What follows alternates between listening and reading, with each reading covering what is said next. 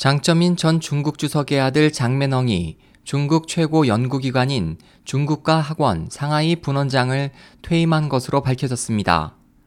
그의 이번 퇴임은 정년에 따른 절차라고 발표됐지만 중국 통신업계 간부들의 실각과 때를 같이 하고 있어 많은 주목을 받고 있습니다. 중국 과학원 공식 사이트는 6일 장 씨가 나이 때문에 퇴임했고 후임으로 주주 위안 부원장이 취임했다고 밝혔습니다.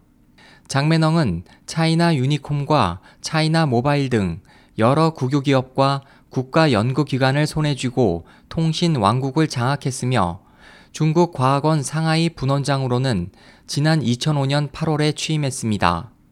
그는 1994년부터 국유 기업인 상하이 연합투자공사 대표가 된 후 사실상 사유화된 이 회사를 통해 통신 사업을 비롯한 첨단 항공산업, 자동차 산업 등에 투자해 왔습니다.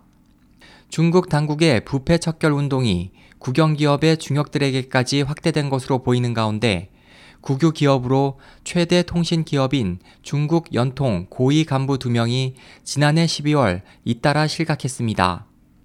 그에 대한 이유는 아직 밝혀지지 않았지만 오랫동안 통신업계를 좌지우지한 장매렁에게 비화할 가능성이 있을 것으로 보입니다. 부친의 권력을 이용해 입지를 구축해온 그의 퇴임은 장 전 주석의 영향력 저하를 의미하는 것으로도 추측되고 있습니다. SOH 희망지성 국제방송 홍승일이었습니다.